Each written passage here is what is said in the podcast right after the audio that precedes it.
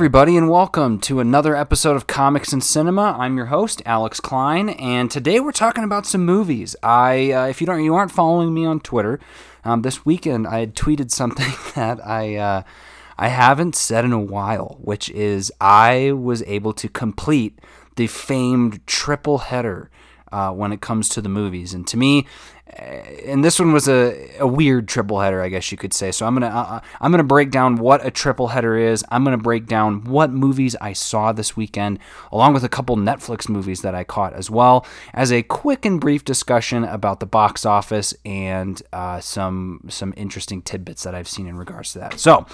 Uh, a triple header that is, is simple enough. It's where you go to the movies and see a movie three. You don't see a movie three times, but you just go to the movies three times. And to me, a triple header is uh, using your AMC stubs A list uh, for those three. You get three movies a week, so you use all three of your AMC stubs in one week. That's your triple header. That's your turkey.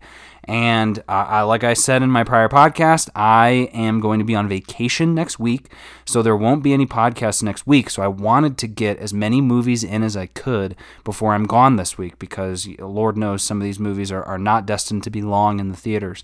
So I wanted to see them. So the plan was initially and I had this all mapped out. As you guys are aware, I went and saw Lighthouse uh, last weekend. Phenomenal movie. I gave that movie a 9 out of 10.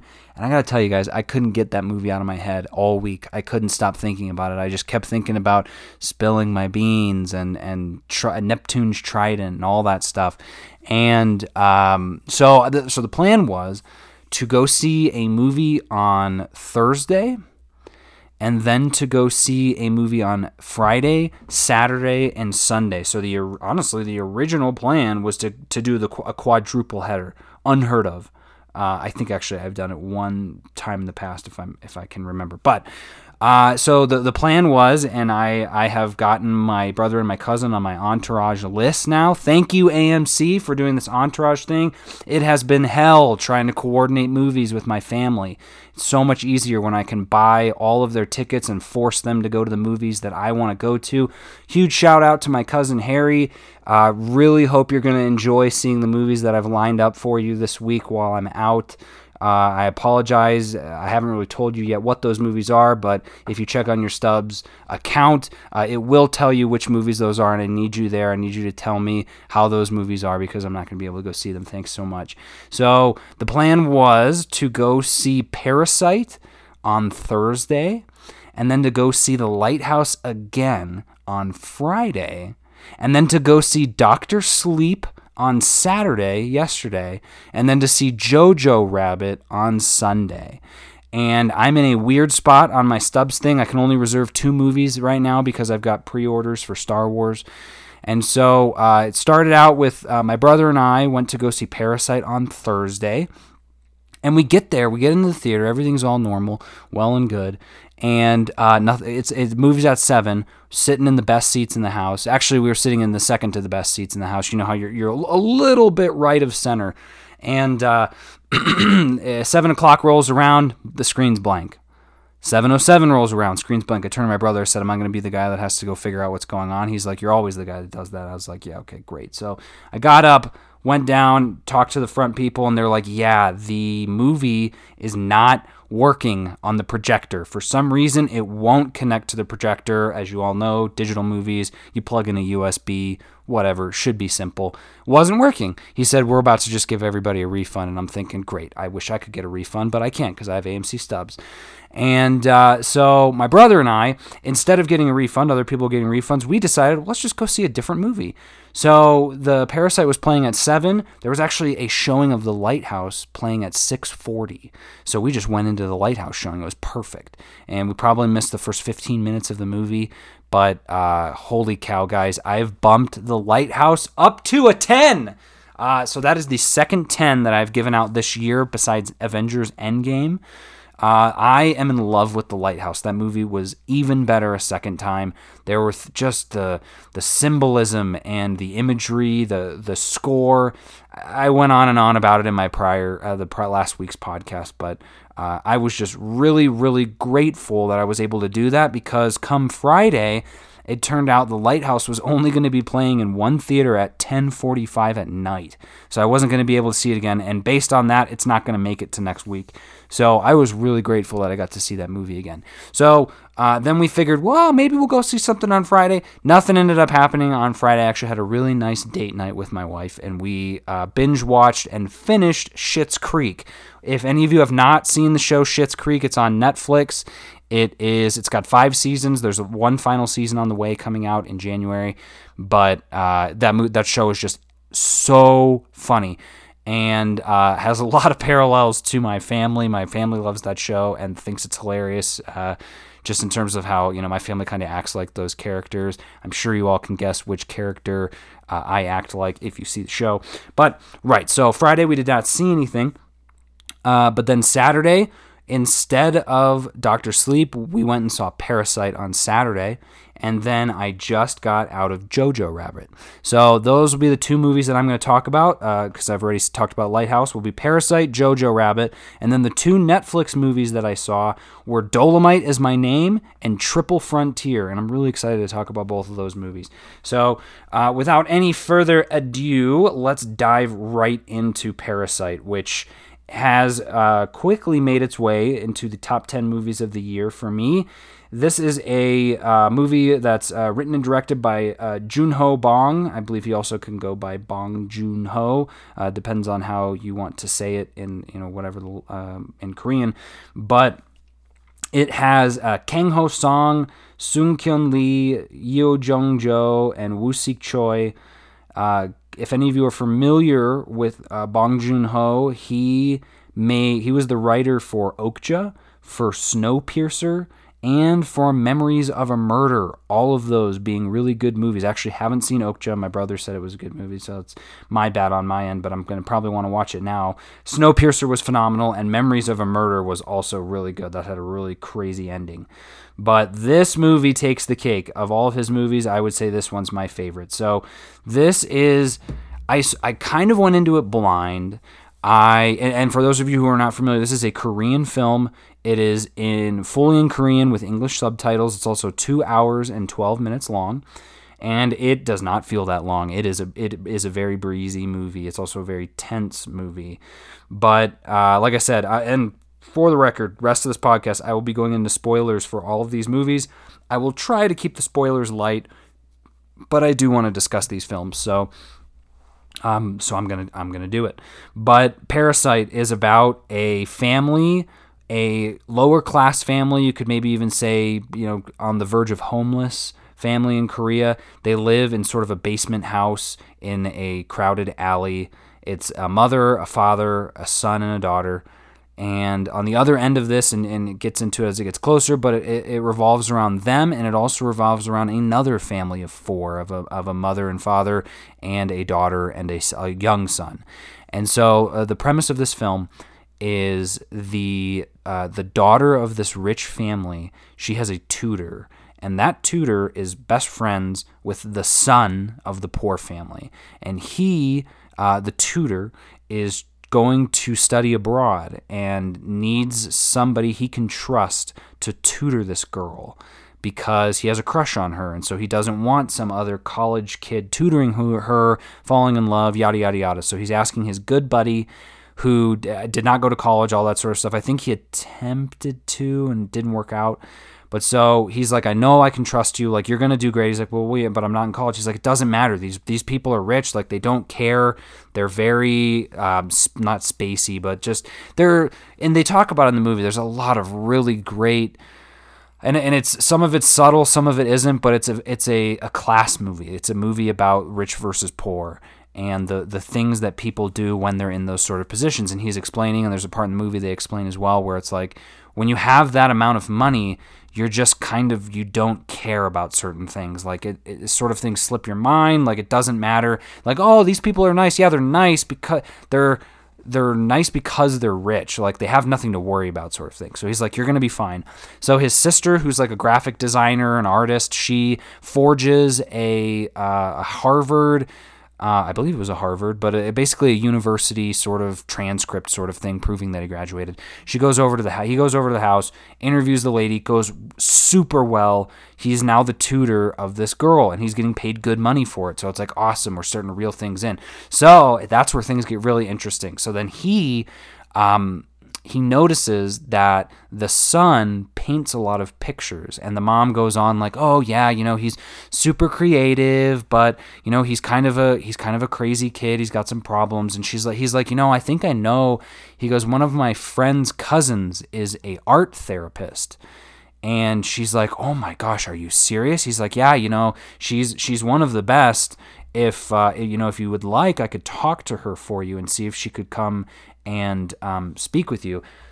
And she's all oh yeah absolutely like please that sounds great like I, it's so hard to find people that i can trust it's like nice.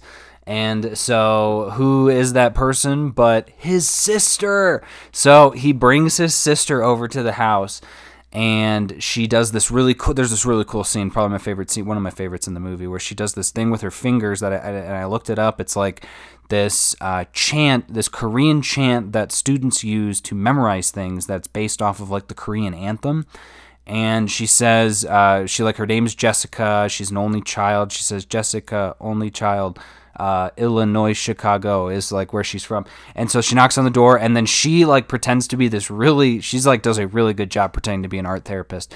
And so at that point, she's after one of the uh, the sessions, she um, she's getting a ride home from the family's driver and she uh, she's like you're, you're, like kind of wondering i had a feeling it was what she was doing but she takes her underwear off and like puts it down in one on the floor and she leaves and then they're back at home and she's like hey i um I set a trap basically. And so essentially that rolls into them firing. The family fires their driver and they're like, ah, I just wish that like you know, we could find a good driver. And the girl's like, you know, my uncle used to have this really great driver, but he just moved back to America. So that driver may actually be available. And they're like, oh my God, if you can, like, same thing, boom, now the dad is in the family. So now the dad is driving them around.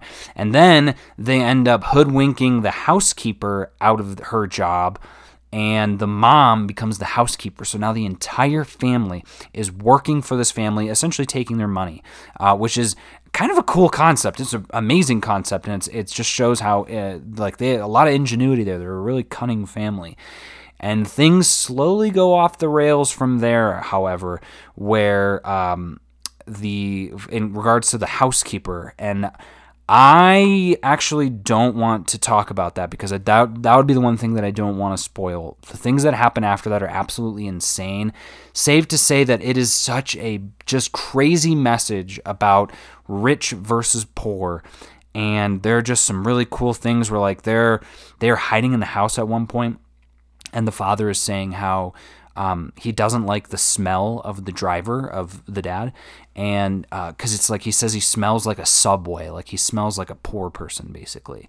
And there's just this like this kind of oozing anger that the father has towards the family. But then there's also this really cool concept in the movie about planning and making plans, and the, the father explains like the best plan is not having a plan at all because if you don't have a plan, your plan can never fail. Like you just basically roll with the punches. And then there's a great through line with that at the end of the movie as well.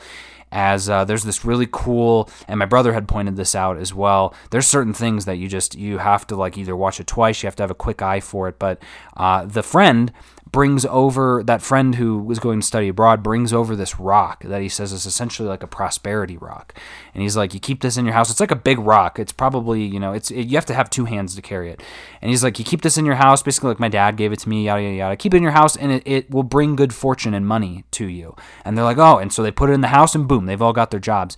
But at one point the son takes the rock. He like lifts it up and takes it outside to attempt to kill this guy or like knock this guy out who uh, like hit him over the head with the rock who's like peeing outside. And the dad also goes out there with a bucket of water and throws the bucket of water and the guy it misses the guy and hits the son. So the son's covered in water the rock's gone. But what's interesting is the minute and stevie pointed this out so i got to give the call out to him it from them. And you it's obvious though. Like when you look at it there are a lot of scenes in this movie where that they indicate future things in the movie. He does a great the uh, bong joon-ho i believe was his name. He does such a good job of setting that sort of stuff up. And um but right when that rock is taken off that's when things go downhill for the family. And it's so crazy. The um the not symbolism but essentially things that are done in parts of the movie come back in reverse in the end of the movie or in other parts of the movie. So it's like if one person is is doing something, then that is like their undoing later in the movie. And I don't again, I don't want to spoil it, but I'll just say that Rock is a, a big piece of it. But it just it just goes completely off the rails from there, and it, it's just such a good movie. Like I I can't recommend this movie enough. If it is uh, in a theater near you, you have to check it out. And what's funny is my cousin, he was hesitant about this movie, but after we got out, he was like, "That movie was phenomenal." Like I, I came into this thinking I wouldn't like it, and I loved it. And I was like, "Yeah, like this is great." So in terms of, I, I, I do watch foreign films. I, I have, I have a collection of some foreign films, but in terms of Korean films specifically, I think the only Oh, I, I don't think Memories of a Murder is Korean. I think that one's Chinese. Um, but in terms of Korean films, and I will have to correct me if I'm wrong, but the three Korean movies I've seen are Burning, uh, this one, Parasite, and The Handmaiden. And I gave The Handmaiden a 10. I gave this one a 9. I gave Burning an 8. So I would say it's right in the middle there. But I just. All what's interesting, and I I'd shared this with uh, with my cousin and brother when we were talking about this was all of those three Korean movies, The Handmaiden, Parasite, and Burning, all have a central theme about about rich versus poor. And I just think that that is such a cool concept and so cool that the, these Korean filmmakers are making movies about that because in some regards I don't think that's a type of movie. I, like I'm watching this Parasite movie thinking to myself, could there be an American version of this movie? And there I don't think there could be because they're just the way that the characters act and all of that, it's just it's so different and uh, I mean, there's I, I would love to see an American version of a rich versus poor type movie. I mean, I guess you could say The Purge is probably one, but it, as you can see, those movies are very like the rich are trying to stave off the poor, whereas these Korean films are more about the poor fighting to become recognized or become or a rich person or become better off. And uh, it's cool because all three of them deal with it differently.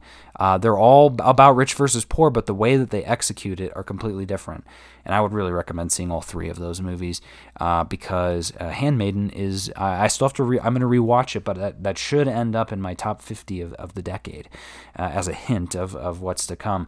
Uh, Parasite, I don't think is going to be in the top 50, but like I said, it is going to be in my top 10 for the year at this point, just because I'm still. I am still thinking about this movie, which unfortunately is not something that I can say for Jojo Rabbit, which, if you let me finish, I can explain why, and I'm glad to do so. So, Jojo Rabbit, we went and saw it today. I liked it. I thought it was a really good movie. I really did. I thought it was enjoyable. I the only problem is this movie to me it seemed like it got hyped up a little too much and uh, in doing so, I had some pretty high expectations for this movie, and it did not meet those expectations. It actually, I felt bad because I know when I typically go into movies, and, and I only notice that afterwards because when I go into movies, I do try to separate myself from anything that I've read, any trailers that I've watched. I try to go in with a blank slate before the movie starts of just watching and appreciating this movie exactly it was intended to be appreciated and watched and it just so happens that you know it just I don't know. So I'm gonna I'm gonna explain why here in a sec. So Jojo Rabbit is directed by Taika Waititi, and screenplay is also by Taika, with, uh, based on a novel by Christine Leunens. And it stars Roman Griffin Davis as Jojo, along with Thomasin McKenzie, who, if you know, is from Leave Leave No Trace, as Elsa. Scarlett Johansson plays Jojo's mom. Taika Waititi obviously plays Hitler. Sam Rockwell is in it as well. Great job by him, along with Rebel Wilson, Alfie Allen, and Stephen Merchant. And also a huge shout out to Archie Yates. Very hilarious kid in this movie. So, the, here's why I say this movie is it was less than my expectations. The the way that people were describing this movie was that it was revelatory. That this is is you know it's a Taika Waititi movie and it is just it's like a game changer. It's it's an essential um, you know movie about that time period. It's it's a great satire and yeah you could you could see probably see those things and all of that. But to me it did not feel like a revelatory movie. It was just a very basic movie about a kid in the Hitler Youth and learning that basically he's not a Nazi, that he's a, a, good person. And what's funny is I actually didn't like the movie up until, uh, and again, spoilers. The the plot of the movie is he's he's in the Hitler Youth. He goes to this camp.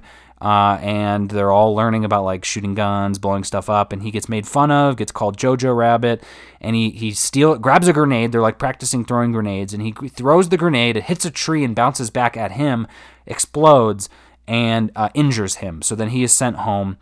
And at that point, he has to stay home. He's doing some other work, but finds a uh, Thomasin McKenzie's character. She is hiding in the wall in his house. His mom has been hiding him, Scarlett Johansson, and she does a great job. Scarlett Johansson was awesome, as was Sam Rockwell, and the kid, the the main character. He did a awesome job too. I was really impressed.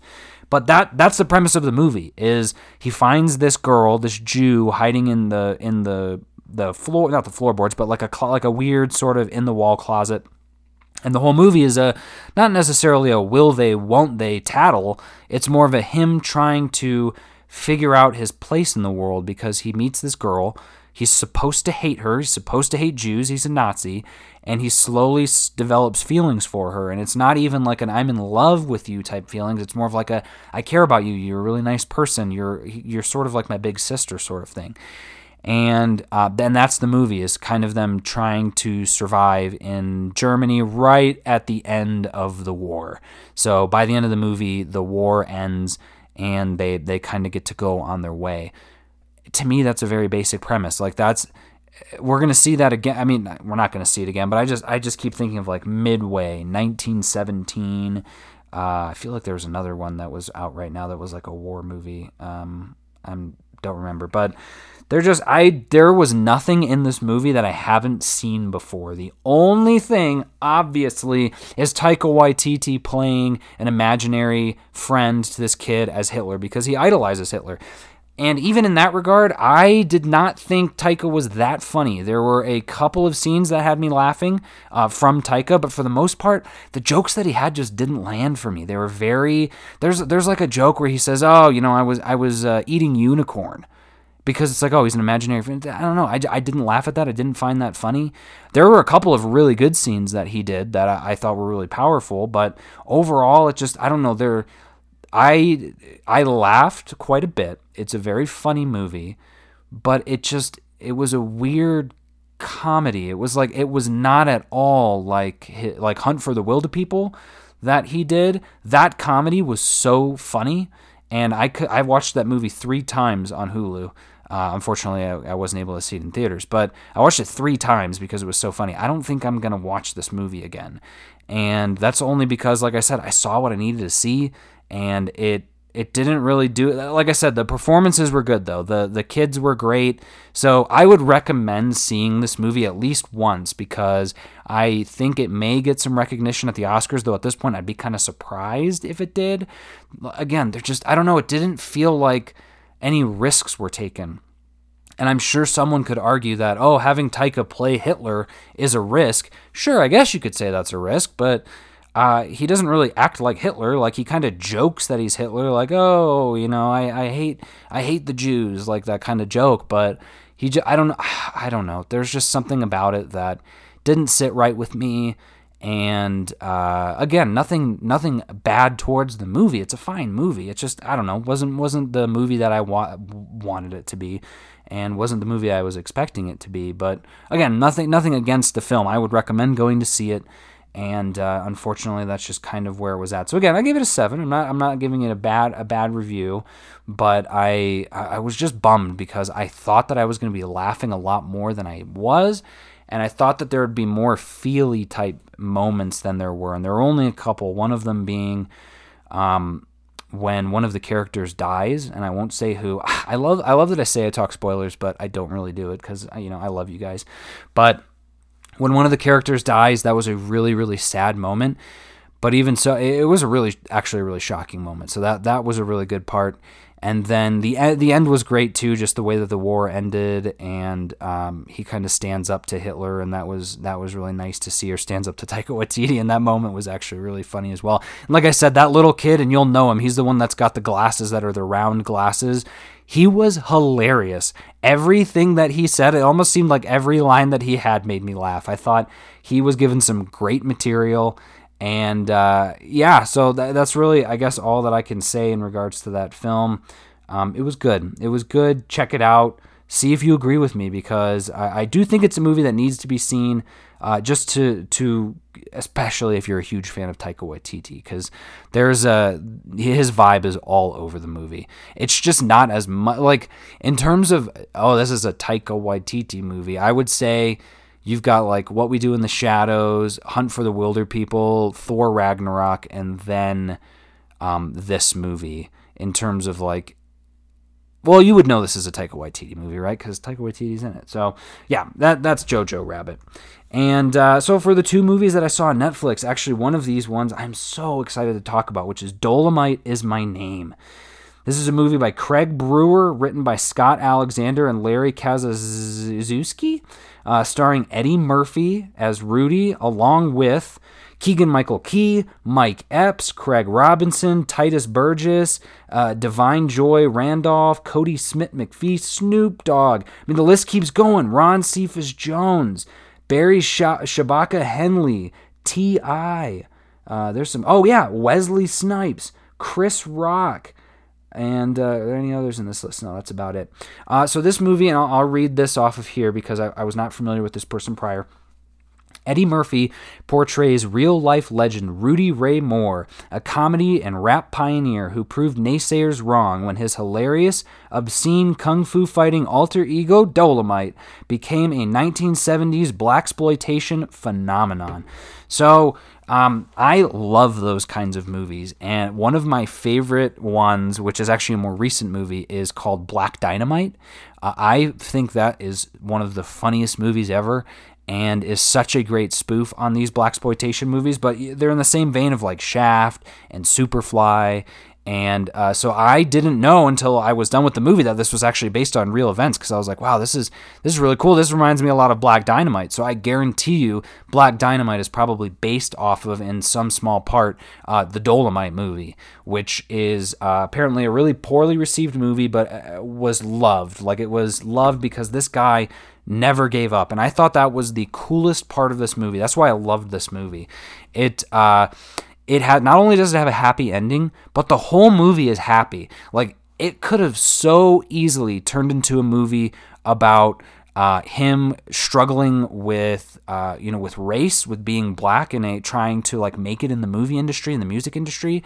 And uh, it really wasn't about that. It was like, yes, he had struggles, but he he kept overcoming them. Like I, I as I'm watching it, I kept waiting for the other shoe to drop, and it didn't. Like there was no over the top sort of uh, racist scene in there. You know how they always have that, where like a, uh, you know a group of white people in the alley beat up the main character or something like that. That happens in these movies, and it didn't happen. And I was really happy about that. He he has his own struggles to deal with. He has to deal with the fact that at times he had no money, that people didn't like him, they didn't think he was funny, and he ends up meeting this guy who's like this really Ray Cephas Jones is the one who plays him, but he he's he's the one who kind of pioneered that whole rap style of uh, it's the same rap style that's in Black Dynamite where uh, you want to see something that's out of sight let me tell you about my good friend Black Dynamite. And uh, it just, it had me laughing so hard. Like his comedy bits were hilarious. The whole movie was hilarious. And the best part about this movie was Eddie Murphy, in my eyes, is back. I don't even know if he ever left, but I, I have seen some of his older movies, but I was a big Eddie Murphy fan as well during his like daddy daycare phase when he was in Haunted Mansion. Uh, I know those movies weren't the greatest movies, but I just I, I think Eddie Murphy's a really funny guy. And he just seemed like he was having the time of his life making this movie. Like I said, he just plays a guy that all he wants to do is make art. He wants people to notice him and love him.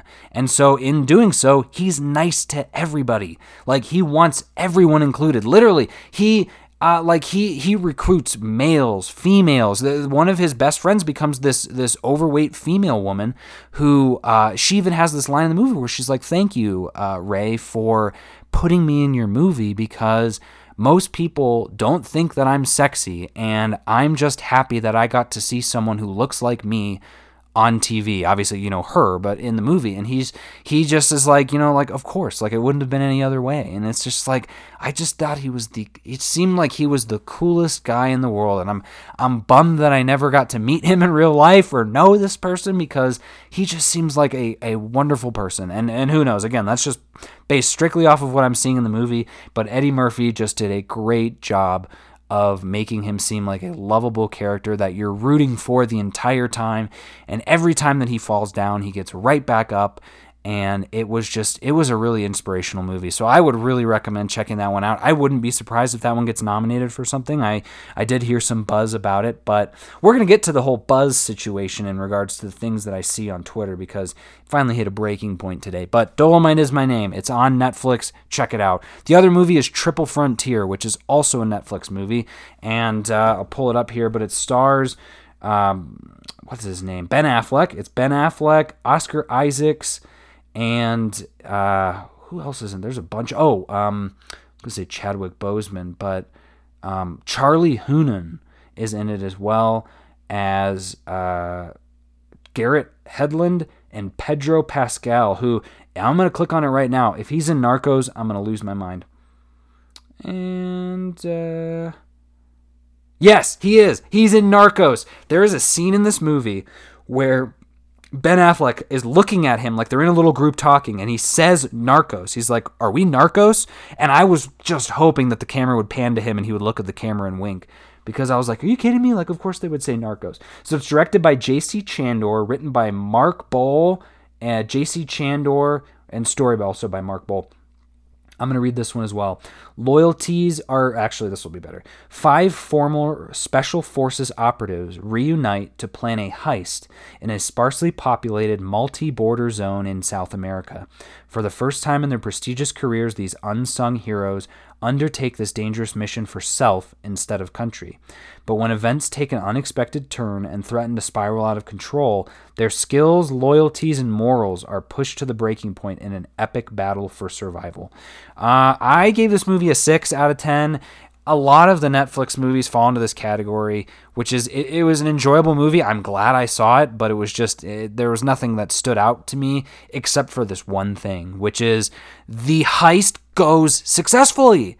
And I, I was waiting for the other shoe to drop because they the, you know the beginning part of the movie is Oscar Isaac recruiting all the guys. He's like, "Hey, I've got a huge job." They all kind of have their own lives now after they did their military service and they're like, "Yeah, we don't really do that." And he explains to them like, "You've been serving your country, you've gotten jack and uh, you, you know you're all struggling like Brad Brad uh, Brad um, oh my goodness, I forgot his name. Ben Affleck.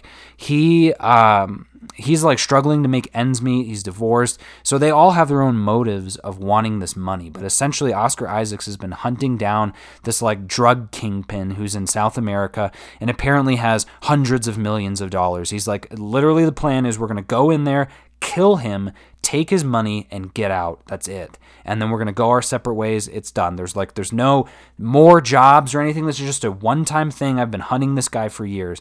Eventually, everyone agrees to it. And we're like at this point, we're like 25, 30 minutes into the movie. And I'm thinking to myself, like, something's going to go wrong. Like, there's no way this heist is going to go good when there's only 30 minutes left in this, or into this two hour movie. And it does. It's crazy. Like, there's money in the walls. They end up killing the bad guy. And I was like, okay, so where do they go from here? And you'll see where they go from here. Again, it's not. It's a very basic story. They they leave. They've got a, a helicopter chartered. They they get away. Like they everything goes well. The problem is they have so much money that the helicopter can't fly above the Andes Mountains to the other side to get them to the ocean. Like, literally can't lift the money over the tip of the mountain. And a rotor breaks and they crash into a field of what looks like cocaine. So they're, they're in this South American field, like this town, where they're doing illegal stuff anyway and these people kind of have guns and they kill a couple of them and so they've got to get out of there. So they it's just that's the, the most heartbreaking thing to me which is you know really not that heartbreaking but throughout the whole movie they keep dumping the money. Like they're in the helicopter and they're like this is too much. We have to drop some of it. So they drop some of it. And then they get up to the top of the mountain and they need more. We got to drop some of it. And then they land on the floor and then they have to pay some of it to the city like to that little small town to for, have them forgive them and then by the end of it, they only end up at the very end of it. And I'm gonna go. I'm gonna go for spoilers on this one because there's really. I mean, nothing's gonna pressure you guys into watching this movie. It's it's a good movie. It's in 4K, so it, it looks good. But uh, Ben Affleck shoots a couple of people in this town, and one of them, I guess, had a kid who doesn't like Ben Affleck now, and, and tracked them. And they're like, literally, they can see the ocean. And Ben Affleck gets shot in the head and dies, and everyone else escapes, but what happens is they get they, they, they escape, no problems there. And the last scene is them counting the money with like a offshore account and the, the total amount that they end up getting and they had like probably at least a hundred million dollars is five million dollars which I, I was happy about i was like okay at least they've got five million dollars like a million dollars to each of them right or it might have been five million each of them. I don't remember. It wasn't, it wasn't as much as it should have been. And they all donate their money to Ben Affleck's family, which I get. That's sweet. That's nice. And oh, right, right, right. And then it made it okay. It made it okay because I was like, why are you doing that? Like you, you went to all that work. At least keep a little bit for yourself. Like you guys all went through hell. And what they ended up having to do, because they they had literally had they were like pulling this money down the mountain, like on dragging it through the snow, like bags and bags and bags of it, like so much money. And so they ended up dumping all of it except what would fit in their backpacks, dumping it into this canyon that they said like the, it's going to get snowed over and then no one will find it. And so the very end of the movie, Charlie Hunnam, who they keep they keep joking with him, he like counts everything. He's like in the beginning he he uh, he does seminars for like PTSD and stuff like that, and he's like I've done 173 of these. They're like wow, like of course you would count that. He's like I count everything. And so at the very end of the movie, he hands Oscar Isaac, who's the one who planned all this, he hands them him a piece of paper, and he's like he goes I hope you do something good with this and then walks away. And he looks at it, and it's the freaking coordinates, like the longitude and latitude to all of the money. And I was just like, hell yeah, like here we go. But then the movie ends, and I was like, that would I would have loved to see like an epilogue, and after credit scene of him just pulling all that money in. So clearly, obviously, you know, I, I, like money, but I thought that was cool. There's some really cool money shots in this in terms of uh, there's a scene where they they're oh they're like carrying the money up the mountain. This is after the helicopter crashed, and they've got it on donkeys, and they've got all these bags on the donkeys, and one of the donkeys slips and falls off the mountain, and the bag of money like the donkey de- is dead, donkey's dead, and uh, the bag of money hits the side of the mountain and explodes. Like because it's just a bag. And so there's just this wide shot of the Andes with all of this money floating in the air, and it was really cool to see and they're like, dang it, that was a lot of money. And Oscar Isaac's like, hey, that was a living animal. Like, can you get some sympathy for the animal? I was like, thank you, Oscar. Ever the humanitarian. Like, congratulations, dude. I appreciate it. Um, but yeah, no, so that's Triple Frontier. Like I said, it was all right. But um, it was just a fun movie to watch and you know, when you've got nothing else to do, sort of thing. So the last bit I wanted to talk about again is in regards to, and I'm going to pull this up. This is in regards to, surprise, surprise, a, a tweet. Uh, I have the distinct pleasure of not really being involved in film Twitter, but for some reason, film Twitter is involved with me. Uh, this was a tweet that was not liked by anyone I know. It wasn't retweeted by anyone I know. This person is just followed by people that I follow, which is it's just fascinating how Twitter works in terms of oh, this person follows this person. Maybe you want to see what they tweet. It's like no, I don't. If I do, I'd follow them. Here's what the tweet said. I'm not going to say who it is. Box office isn't everything. and time will no doubt be very kind to Dr. Sleep. But it's quite strange to see a movie almost universally recognized as a masterpiece on all my social media feeds in only pull in only 14 million opening weekend, one of the biggest head scratchers in years. I just guys, I don't get it. I don't get it. I don't get film Twitter. I, it seems like these people, I don't know, are they critics? Are they is it because of who they are?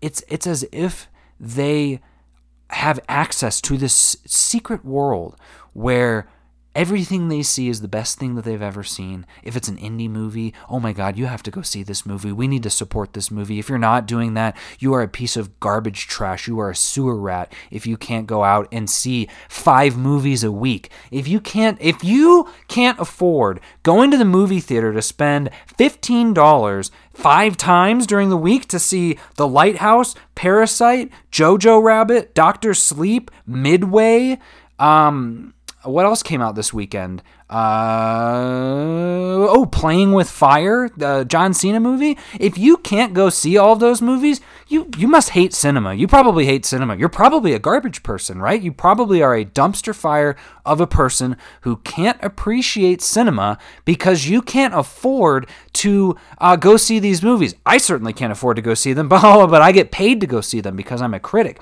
This baffles me. So I did a couple bits of investigation on this one, guys. So, this person, I clicked on their profile. They are following 2,300 people. Now, let's be honest, they're probably not really reading the tweets of all of those people. So, even if we generously take away, f- let's just put it to a 2,000, fine, 2,000 people. All right. So, he's saying that this movie was universally recognized as a masterpiece on all of his social media feeds. So, hell, hell let's do um, 2,000 people on Twitter, Facebook, and I'll even give him. Uh, we'll give him Tinder as well. Seems like he's probably on Tinder. So that's that's uh, two for six thousand people. All right, we're gonna do the math. Six thousand people that he's seen actively say that Doctor Sleep is better than The Godfather, is better than The Shining, is better than any Martin Scorsese movie, any Marvel movie. This is the guys. Doctor Sleep is the number one movie of all time according to his social media. So, uh, with that math in mind, and I did some simple math of my own. Uh, if I can get back to it, come on, here we go. Here we go. Okay, yeah, I said, and so I reply. I you can see this all. It's on uh, my Twitter at a robot's wink. I said quick math on a generous $14 ticket price would mean 1 million people on your social media feed. One of the pro and this and this is what the whole point of this. One of the problems of assuming social media is indicative of the entire country it just blows my mind that this person would think, oh, my Twitter is a buzz. My Twitter is a flutter with uh, with praise for the best movie of all time. Why did nobody go see it? Well, a million people probably went and saw it, but I'm looking here on Box Office Mojo, and and let's just go. I'm going to make this as easy as possible for math. At ten dollars a ticket, yes, I understand some theaters are more than that. IMAX in my area is $17, but I also saw Jojo Rabbit this morning for $5.99 uh, as the early bird special. So um, factoring that in, Midway made 17.5 million. That's 17 million people. Doctor Sleep made 14 million. Playing with Fire made 12 million. Last Christmas, which blows my mind, that's a Netflix movie. It shouldn't be in theaters. Uh, made 11 million. Terminate. Oh wait, yeah, we're right. Okay, and then Terminator made 10 million. Joker made 9, Maleficent made 8, Harriet made 7, Zombieland made 4, and The Addams Family made 4. This is something that a lot of people don't realize as well. Not many people go to the movies. There are not a lot of people going to the movies, which is Oh no way. Guys, I'm just looking here on Box Office Mojo. This is a this is a Comics and Cinema first. Honey Boy, the movie by Shia LaBeouf, is an Amazon Studios movie, guys. It is only in 4 theaters right now, which means if it doesn't get to your area, it'll be on Amazon Prime. That is awesome news because I was really wanting to see that movie and I don't think it's going to come to my area. But let's do some quick math. 17.5 plus 14, 12, 11, 10, 9, eight, seven, four, four, and that's it. That's nine. Wow. Okay, even that. That's impressive. That's ninety-six point five million dollars, roughly, for the top ten movies of this weekend. So if we factor in that that is, uh, uh you know, ten dollars a ticket, we can assume, right, that that's prob that's ninety-six million people went to the movies.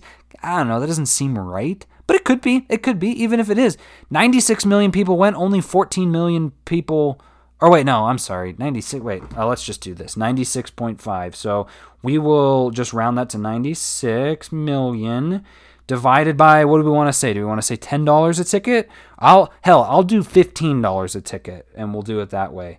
Okay, 6 million people. 6,400,000 people. 96 million. There's no way 96 million people went and saw movies this weekend. So, 6 million people saw movies this weekend. How many people are in America, guys? How many?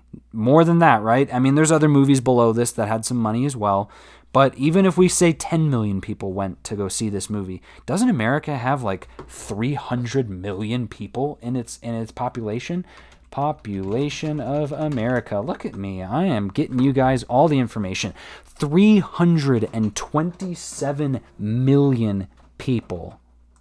I know you guys didn't listen to this podcast for a math lesson, but it turns out uh, I'm going to be giving you one. So we've got 6.4 million people.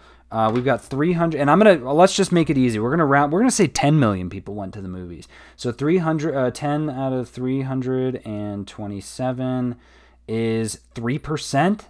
Yeah, 3% of the population went to the movies this weekend.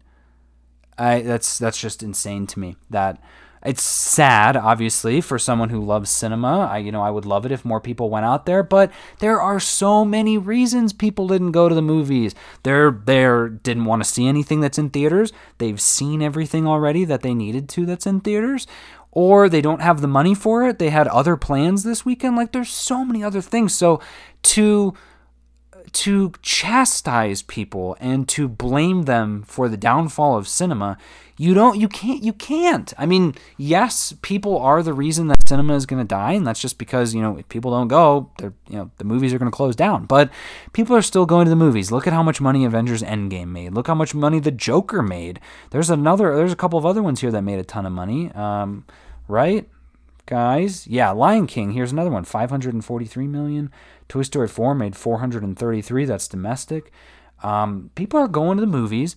It's just that they're going to see the things that they want to see. They're not going to see the things that some snob on Twitter is telling them that they should see. And for the record, I, some people said that Jojo Rabbit was phenomenal on Twitter, and I, I got my hopes up, and, and that bummed me out. But at the same time, some people talked really good about Parasite, and that movie held up. So all I'm, all I'm trying to say about that, the point that I'm trying to make is it's it's crazy how bubbled people are on social media. And this is this is the this is the reason for a lot of things. And it's it's almost a deterioration of the mind. You take like uh, I mean, the point as an example, like the 2016 election, everyone thought that Hillary was going to win. I think social media went crazy about that, and CNN walked that you know out of the park, oh, blah, blah, blah, and it didn't happen. Well, why didn't it happen? Oh my gosh, it's like, and you know, that's you know arguments aside on that one, but it happens with other things like this. Doctor Sleep, oh, why did it bomb? Oh, why did Terminator bomb? We thought that that was going to be a good movie. What about uh, um, The Lighthouse, Arctic Dogs, Pain and Glory, Honey Boy, Ad Astra? You name it. It doesn't matter. It's it's that there are 327 million people just in America and if you look on some of the biggest follower counts, I mean, like, I think Trump's follower count is like 50 million. So there are millions and millions and millions and millions, hundreds of millions of people who are not on social media, who are not going to the movies. And those are the people that we need to go to the movies, right? Those are the people we need to advertise to or that we need to do stuff for. But, you know, we, that's not a guarantee that that's going to work. So please don't use social media as your chance to scream out and blame people for your shock that the, the greatest movie of all time, Doctor Sleep, only made $14 million. It's just because people didn't want to go see it. Like it's a very simple answer. They and maybe they will later. It just it I don't know. I just I feel bad for the people that are constantly frustrated about the downfall of cinema And who knows? In 10 years, maybe cinema is going to be gone. But I think people have been complaining about the downfall of cinema for at least the last 10 years, and nothing's happened. Uh, I mean, in honesty, things have gotten a little better. I've been sitting in recliner seats at the AMC. I have AMC A list now where I can reserve my own tickets in advance for free. All I got to do is pay a monthly fee. Uh, so there's there's a lot of really good things going on in the movies right now, and there are movies that are coming out that are bringing people out in droves.